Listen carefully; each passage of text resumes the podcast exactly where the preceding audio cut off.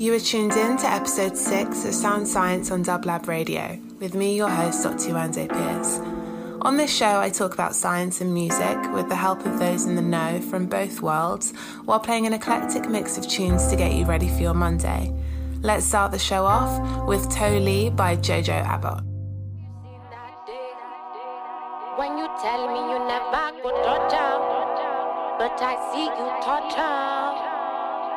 Hey. Have you seen that day when you tell me you never go touch him, but I see you touch him? I beg you quick,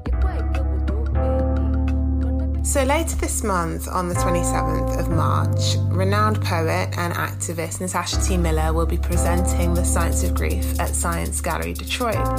In an effort to provide a safe space for people to share stories about their grief, the 14 hour event will explore seven different types of grief queer, suicide, trans, sibling, Detroit, parent, disease, and illness through performances from local comedians, poets, and testimonials from attendees. The overnight event points to the period in which grief takes its greatest toll nighttime. I am so honoured to be kicking off the event by speaking about the ways in which grief affects the brain. So, this month's episode, in honour of the event, I'll be talking about exactly that the science of grief. In the first part of the show, I'll be thinking about why we grieve, asking if something so painful makes any evolutionary sense. My guest this month, psychiatrist Dr. Peter Freed, Professor of Psychology, Dr. Mary Frances O'Connor, will be explaining how the brain responds to grief and what happens when grief becomes complicated. In the second half of the show, I'll be talking about how different cultures use music to celebrate the lives of those who have passed, and talking to musician Jarrett Romero about how music can heal. I'd just like to say at this point that if you are experiencing grief, please be aware that the show this month will include themes that might be triggering. But I do hope that I'll be able to provide a little scientific insight into what goes on in our brain when we are grieving and some of the positive ways music can aid in the process. More after this. New forms by Roni Size and Reprazent made of brown paper. Sounds that we bring are of a different nature. Rhythms get greater, then rhythms they get greater. Yes, another rougher, tough form for the chaser. New configuration, new riff, and new structure. Built on a frame that'll hold and won't puncture. Tight, we wrap it up, it's wrapped tightly. Grief is probably one of the worst human experiences, yet unfortunately, we all, at some point in our lives, will probably go through it. But it's not just us. In 1872, Darwin described monkeys as weeping through grief. And since then, observations of animal grief have accumulated. Adult humans show distress when separated from a loved one. But this is different from grief after death because, unlike death, separation is impermanent. Under the age of four, children don't understand the difference between separation and death. It's only around the age of six and seven that they begin to grasp the concept and understand that death is irreversible. What this means is that in young children, there is an equivalent reaction to separation and death. This is a good point of comparison when considering how similar animal grief is to human grief. Even primates, the closest animals to humans in evolutionary terms, are nowhere near to a five year old in terms of cognitive development. So you could expect that the same lack of distinction between reactions to separation and reactions to death would be evident in primates, and there is evidence to back that up. This means that reactions to separation, at least in social birds and mammals, is shared between species, and this gives us clues as to how grief evolved. So let's go back to school for a second. So, Charles Darwin's theory of evolution describes the way in which a species adapts to changes in the environment which present a challenge through natural selection. Whether a feature is adaptive in evolutionary terms depends on its net contribution to fitness. That's the ability to pass genes down to succeeding generations despite these challenges. In other words, survival of the fittest. If a gene contributes to producing an individual that is in better health, or can obtain more of life's essential resources, or can attract mates, or produce viable offspring, or feed and protect them so that they can successfully reproduce, it will increase fitness. These changes increase the likelihood of their survival and is achieved through natural selection. So, features that are found in lots of different species are described as being conserved and this usually means that they're very important. So, since grief is found in lots of different species in the animal kingdom, it's conserved. Does this mean it's adaptive? And if it isn't adaptive, how did it survive natural selection? So, to answer this question, we need to think about the effect of grief on fitness. Studies looking at specific indicators of physiological stress show that the secretion of stress hormones show an increase following bereavement, this is greater when distress is more intense. There is also evidence to support suppression of reproductive function as a result of stress following grief, and studies of the immune system indicate changes in immune cells that are associated with depression. Taken together with the fact that there are also psychological consequences of grief, including inability to concentrate, lack of sleep, and loss of appetite, it would seem that grief is definitely not something that is good for a person's health, and therefore it doesn't seem to aid fitness but do the opposite. So, if this is the case, then how did grief survive natural selection? Why were individuals who grieved not replaced by those who didn't grieve? The most common theory is that every adaptive feature involves a trade off between its benefits and its costs. So, for example, fighting has evolved throughout the animal kingdom because it plays an important role in being able to obtain scarce resources and fending off danger but it also involves a cost in terms of the risk of injury and also the energy that has to be used up in order to fight. So, grief must be a cost incurred in pursuit of something that has important adaptive consequences. And what is that? I'll tell you after this.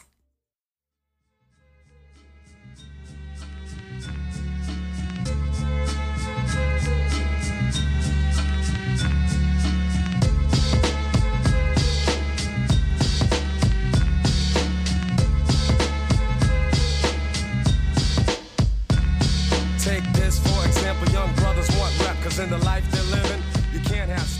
It starts with the young ones doing That was Code of the Street by Gang Starr. So, before that music break, I was talking about how grief is perhaps collateral damage for an adaptive feature, and that feature is maintaining social bonds even when the person that you share those bonds with is absent. The adaptive response to separation of a loved one can be seen between a baby and its mother. Shout out to all of my friends who've just had babies and who are sleep deprived but still being fantastic mothers. So, when a mother goes away, the baby cries, and the mother hears the cries and returns. Clearly, this is an adaptive function because it aids reunion. I care for the life for social relationships to endure despite separations, there must be a mechanism to cause social bonds to persist during separation. In the case of relationships, they involve the presence of an enduring mental model of the relationship, which is continually checked with the input from the outside world. When there are signs of a discrepancy between the inputs and the mental model, an emotional reaction, distress, is generated. John Archer explains all of this in the chapter Grief from an Evolutionary Perspective in the Handbook of Bereavement Research. He explains that grief is a byproduct of these mechanisms, whose primary function is to maintain social relationships that are crucial for fitness. However, although this theory makes a lot of sense, there are other theories worth considering. It's an incentive salience problem that that attachment figures are highly rewarding. That's psychiatrist Dr. Peter Freed, who works with people experiencing chronic dysfunctional reactions to loss. And, um, you know, so many good things comes from being reunited with an attachment figure that when you're separated from an attachment figure, it functions as a punishment.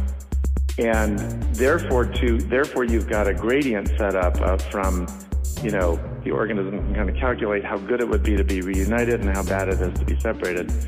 And so you get your incentive salient system going where cues or reminders of the attachment figure trigger dopamine release, basically. You can assume that it triggers dopamine release. And every, you know, you hear a sound that sounds like mommy, let's say it's mommy, and oh, what was that? Or you, you know, you, there's a footstep, oh, maybe they're home, or you smell something that reminds you of food they would cook, oh, there's, and so all these stimuli acquire incentive salience. Like, like let's let's say it's a human being, and let's say their mother dies when they're 30. For the previous 30 years, anytime you had a stimulus like that, mm-hmm. with a very high probability, it accurately predicted the proximity of a reward. And so you would pursue it, you know, you'd be like, oh, mom, you know, you'd, you'd run after the thing, basically. You'd pursue it, and you would get the reward of reunion. Right. So the brain has had like tens of thousands of trials in which these stimuli predict reward and the dopamine system functions, you know, normally where it gets excited and follows the, you know, the dopamine gradient up to the reward. Now all of a sudden, first time ever, you know, and it's not really first time because there have been other prolonged separations, but let's just say this is first time ever. Mm-hmm. All of these stimuli are still present. The environment still contains all kinds of reminders of the deceased, but the reward is no longer available. So oh, wow. you could keep following these incentive salience, you know, pathways for hours, for days, for years, and just keep, you know, if, if your if your brain doesn't fix the problem, you're going to burn unbelievable resources on reward, you know, attainment, right? So yeah. you can't really afford to do that. So the brain needs a deconditioning mechanism. And so in my theory, it was it's sort of like a dual theory, but basically What's going on in sadness is when the attachment figure is alive, the sadness functions as a signal to the caregiver to come and reunite with me, right? Yeah. And so it, mm-hmm. it, it facilitates reunion. But when sadness goes on too long and it doesn't culminate in reunion, it just becomes painful and kind of punishing. And in my thinking, it begins to basically decondition you from the reward. In other words, you're, you're, you're now pairing a punishment, this painful feeling of being abandoned, with the stimulus that's predicting reward. So, like, think about a typical breakup. You, mm-hmm. you know, you'd be going out with, you know, call him Bob. Let's say you'd be going out with Bob on Friday night, you know, but Bob yeah. broke up with you. So you stay at home and you take out pictures of Bob. You scroll through Instagram, and there's Bob, and there's me with Bob, and you're crying and you're sobbing. from a yeah. from a neuro, neurological standpoint, you're pairing sadness with Bob. And right. slowly, I think, over some period of time, this is supposed to kind of decondition you, A, and B, also just more, you know, um, straightforwardly, trigger avoidance responses. So, in other words, you find that all this painful exposure to the stimuli is just making you miserable because it's never culminating in reward. And so you eventually, like at some point that night, put away the Instagram, stop looking at pictures of Bob and like go do something else, right? You then learn to avoid Bob. So you maybe de- unfriend him on Facebook and you take down his photographs and you put away the sweater that he gave you or the ring or, you know, whatever it is. And basically stop exposing yourself to these stimuli.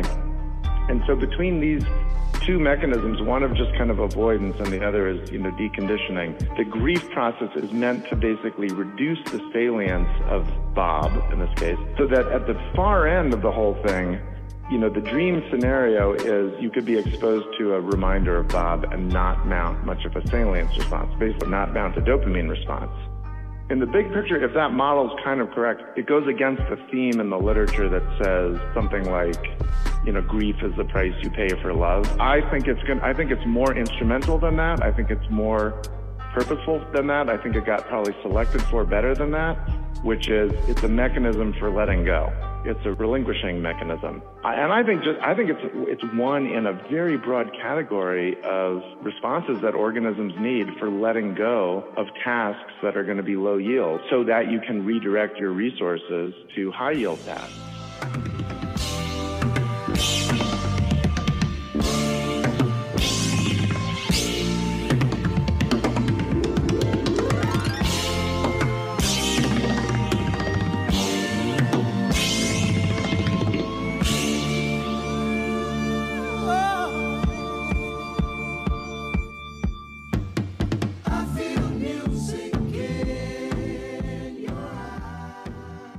Was Idris Muhammad with Could Heaven Ever Be Like This?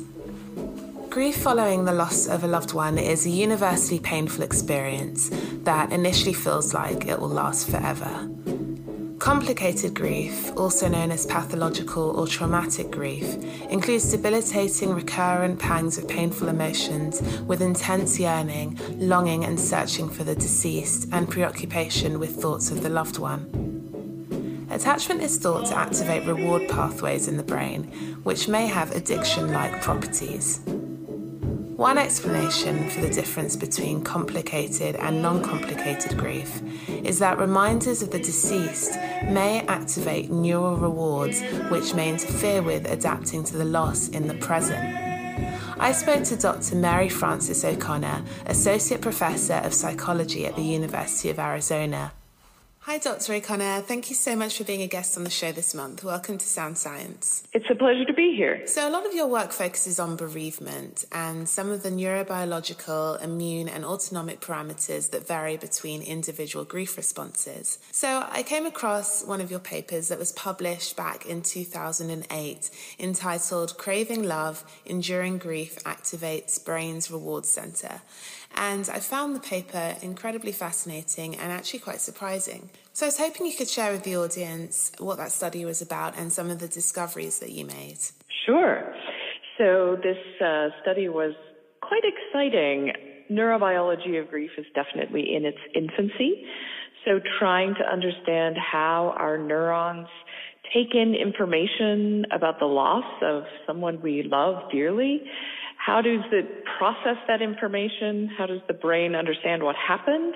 And then over time, how do we adapt to the fact that this person is no longer there?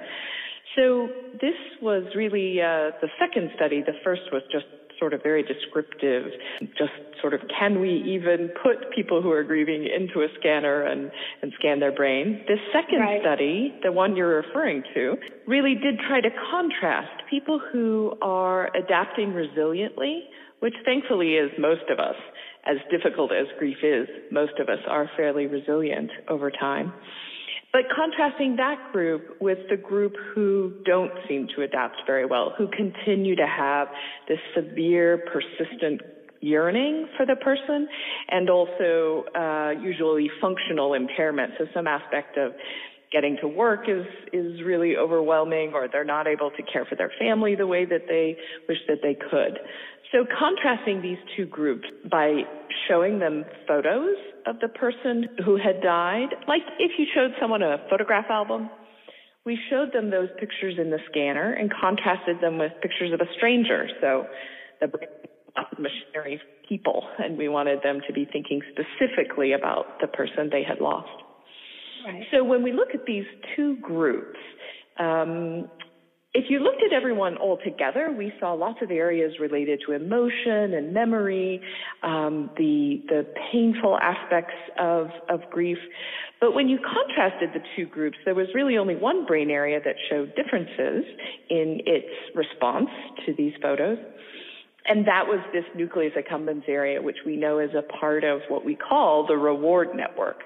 So when we see something that we have experienced as, as fulfilling needs that we have, as being a pleasurable experience, there's machinery in our brain that tells us this is a good thing. We should keep doing this. And seeing our loved ones, being with our loved ones is certainly one of those things. When we bond with a mate or when we have a child, they're really strong chemicals in our brain that just we keep seeing them over and over again. Dopamine, oxytocin, um, the bonding hormone, it's sometimes called, and also opioids are very densely shuttled back and forth between neurons in this nucleus accumbens region. The thing that seemed strange initially was why would you get more of this reward circuitry activated in people who aren't doing as well? They're looking at a photo of someone that they yearn for, and yearning is maybe another way of saying craving. So it seems, and we don't have longitudinal studies that show this, but you could interpret the results. But most of us, as we come to understand the world without our loved one, our brain is able to recognize that the photo of this person doesn't any longer predict that we're going to see them. That as much as we may have memories and good memories when we look at a photograph, it's not the same as cueing us to try and reach out for them. For the people who have complicated grief, they do seem to persist in really wanting that person. Although they cognitively know the person is gone, they persist in wanting them to be there. It's an overwhelming feeling. And in fact, the activation in this region was correlated. So those who had higher activation in this area also told us they had the highest levels of yearning when we just asked them, how much do you yearn on a daily basis for your deceased loved one?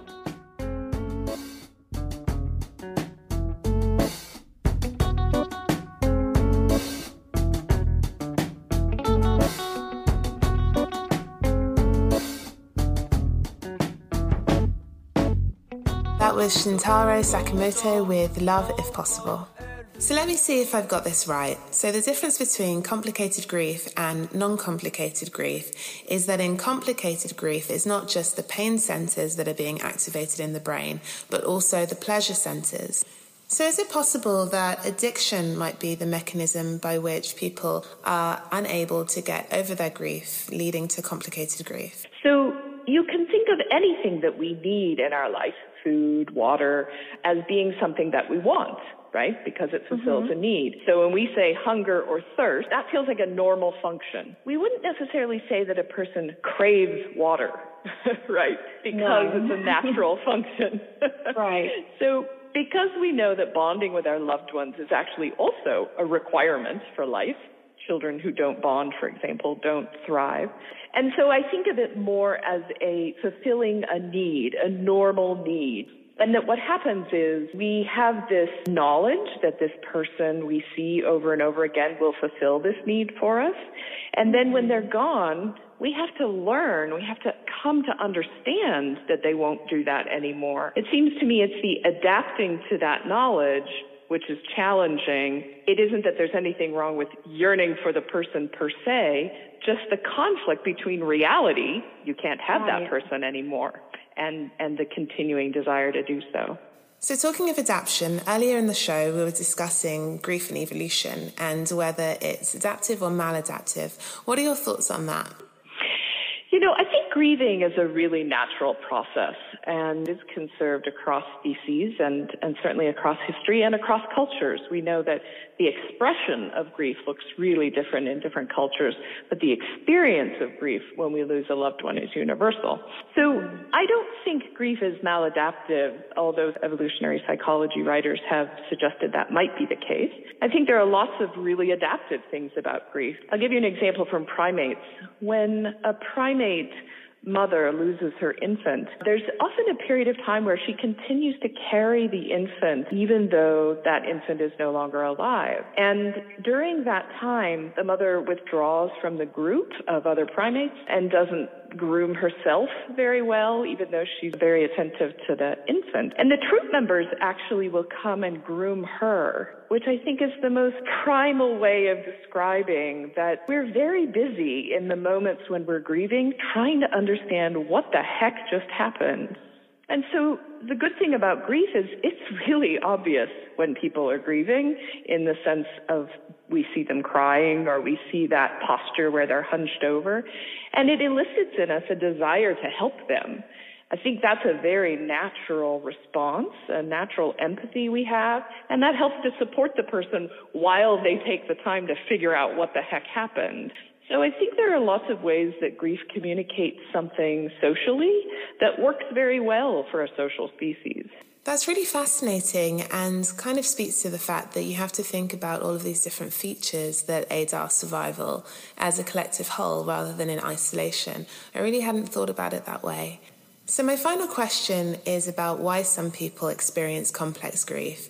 Are their brains wired differently? Is it perhaps something to do with their genetics? The vast majority of us are resilient, it doesn't make sense and could even be harmful to interfere in a person who's adapting normally. So that is to say, having their family support them, having their neighborhood or community support them makes a lot of sense, but it doesn't right. necessarily make sense to send a person who's resilient to a psychiatrist. Grief itself is a very normal process, even though it's intensely distressing. So instead, what we think about is the ways that we might predict who will develop a, a grief disorder or these processes that I mentioned that would maintain grief instead of healing normally, what might get in the way of that healing? So things we know that are predictive probably include genetics, biology, social interactions, education. One of the ones we know about is that um, people who've had attachment related traumas earlier in their life are more likely to develop complicated grief. So mm. people who lost a parent as a child, had some intense separation anxiety, other things that are probably using some of this same attachment machinery in the brain. But I think for me, focusing on these processes like avoidance or rumination, it's easier to intervene with those mental processes than it is to do something like change the sex of the person or yeah, uh, change whether they had a traumatic event. So I think that potentially we will have most effect by figuring out what those mental mechanisms are and, and learning how we could intervene. Dr. O'Connor, that was such a pleasure. Thank you so much for being a guest. Thank you for having me. It's nice to see that people are interested in this really important work.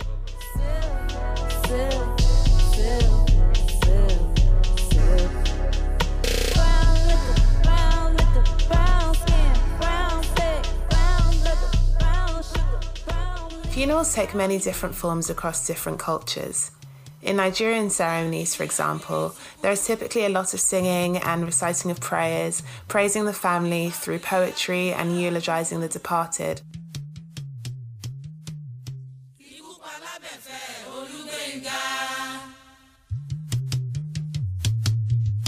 It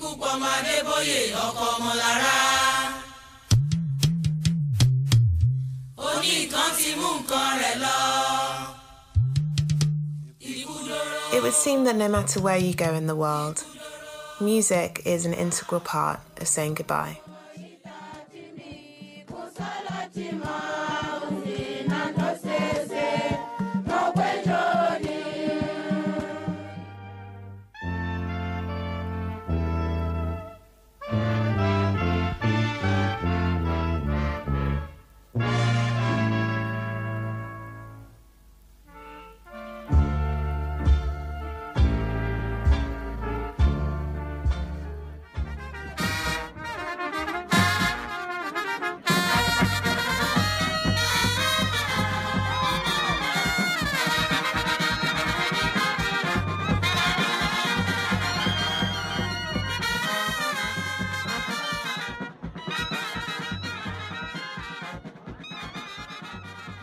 The loss of someone you love is a traumatic experience, no matter how old you are. Grief is incredibly complex and involves a lot of different emotions that are hard to process, especially when you're young. Aim for the Heart is an organisation which aims to instill emotional literacy in young people who have experienced trauma like the death of a loved one. They do this using training in the arts. So I spoke to musician Jarrett Romero, who has been working with Aim for the Heart for a while, about how he uses music in some of the programs that they have. Hi, Jarrett. Welcome to Sound Science. Thank you so much for being a guest on the show this month. For our audience, would you mind just introducing yourself and a little bit about what you do here in LA? Well, first off, I just want to say thank you for having me. Uh, my name is Jarrett Romero. I'm currently a residing artist living in Los Angeles, California. I'm originally from Raleigh, North Carolina, and I came out I came out here about two years ago in pursuits of my career within the art. That sounds amazing. So, in terms of the music that you create, is it electronic or instrumental, vocal? What kind of music do you make? Well, I'm a vocalist. Right now, I'm meshing together different sounds of different different music people forget that music is a world language. Right now, I'm, I'm focusing on diving into techno. I went from techno to Caribbean. I went from Caribbean to, you know, R&B, just studying everything that I can to make sure that I grab all aspects of what sound is.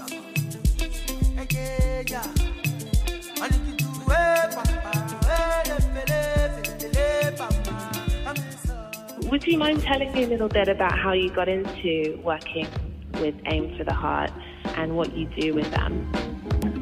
Me and my pursuits of coming out here to LA, like I said, about two years ago, I had one cousin who actually did reside in Los Angeles. And when I came out here, he was basically my only contact with family. He had set me up with uh, Leila through, it was a community event. Leila was actually um, having her classes off of Pico and Fairfax. Right, And, um, and Leila, Leila is, sorry to interrupt you, Leila is the founder of Aim for the Heart. yes, correct. Okay. When my cousin uh, reached out to me, he let me know, hey, there's this beautiful woman named Leila who worked with Tupac, and she deals with uh, kids and trauma and grief. And I feel that will be a place that you can grow and learn and, you know, focus in on what you have so that you can give back to the community. And so him telling me about that, I basically pursued that. I would come to class and I would just, you know, sometimes sit in and I would watch as other people express themselves. And there was such a liberation and a feeling of freedom to freely express yourself It sounds like an incredible organization and a really important one and a good example of how music is so much more than just, you know, listening for the sake of enjoyment. How do you feel music actually facilitates healing during times of grief from your experience with Aim for the Heart? So, being a leader within the workshop, what I realized is you have to work individually and one on one with certain students. Everyone doesn't handle trauma and grief the same, just like everyone doesn't have the same fingerprint. We are all different, so there's different methods into approaching your grief and your trauma. But what I realize that helps and is the main focus and key to understanding your grief and trauma is understanding you as an individual, understanding your self worth and your self love. Because through that process of healing, when you do love yourself, you start to let go of things in a way that doesn't necessarily condemn you. Um, so many times when we're handling our grief and trauma, we seem to uh, put ourselves in a stagnant position where we really don't get anything done. You know, it could become overwhelming when you're trying to deal with certain things that are just kind of suppressed. But what I've seen is just coming to the kids with consistent love is one of the main things that allows them to open up. And they can do that through the music. So they write and they make music. Yes, most of the students they write spoken word. Some of the students they like to express themselves, whether it be dancing. Some of them are visual artists, so they'll paint something, and you know the room will be silent, and then we'll you know see the afterworks after they've you know finished their art. And then you can mm-hmm. feel the feeling in the room of like, oh my God, like this, this was in that person and they just express themselves. It's very beautiful and unique to like see it face to face. And that is what music, I guess, is all about. It's a way to, for self-expression and a way to interpret the world around us. And at a time of grief, I feel like having that creative outlet must be a really powerful tool.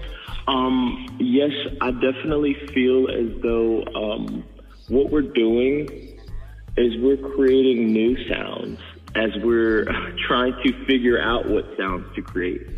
And that's the amazing part about it is, you know, once you're in pursuit of something, you actually start creating something brand new that you had no intentions of, but out of the beautiful pureness of your intentions, you create hmm. even more, you know? Yeah, and where it's coming from, I don't think there's any human experience like grief. And so to create music from a place that is so so, difficult and challenging, and actually, I, to be able to bring yourself to even create hmm. a, a time like that, I imagine that what you end up with is well incredibly special. Jarrett, it was an absolute pleasure having you on the show. Thank you so much for sharing your experience. Awesome. All right then. Thanks again. It's good to see you. Talk to you. Okay then. Bye. You too. Take care.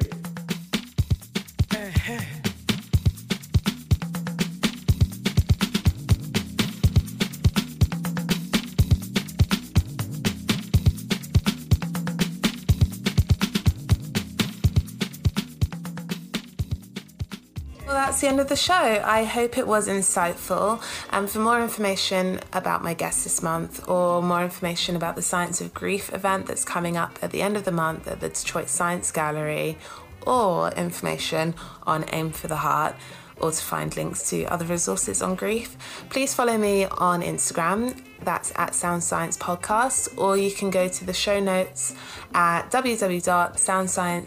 www.soundsciencepodcast.com and there'll be some information there. Episode three, Sleep and Rave Culture, will be available on iTunes or Spotify or wherever you get your podcast later this week. So stay tuned for that. Um, just search Dr. Yewande Pierce and please do rate it. Seeing us out is Ebo Taylor with Sana.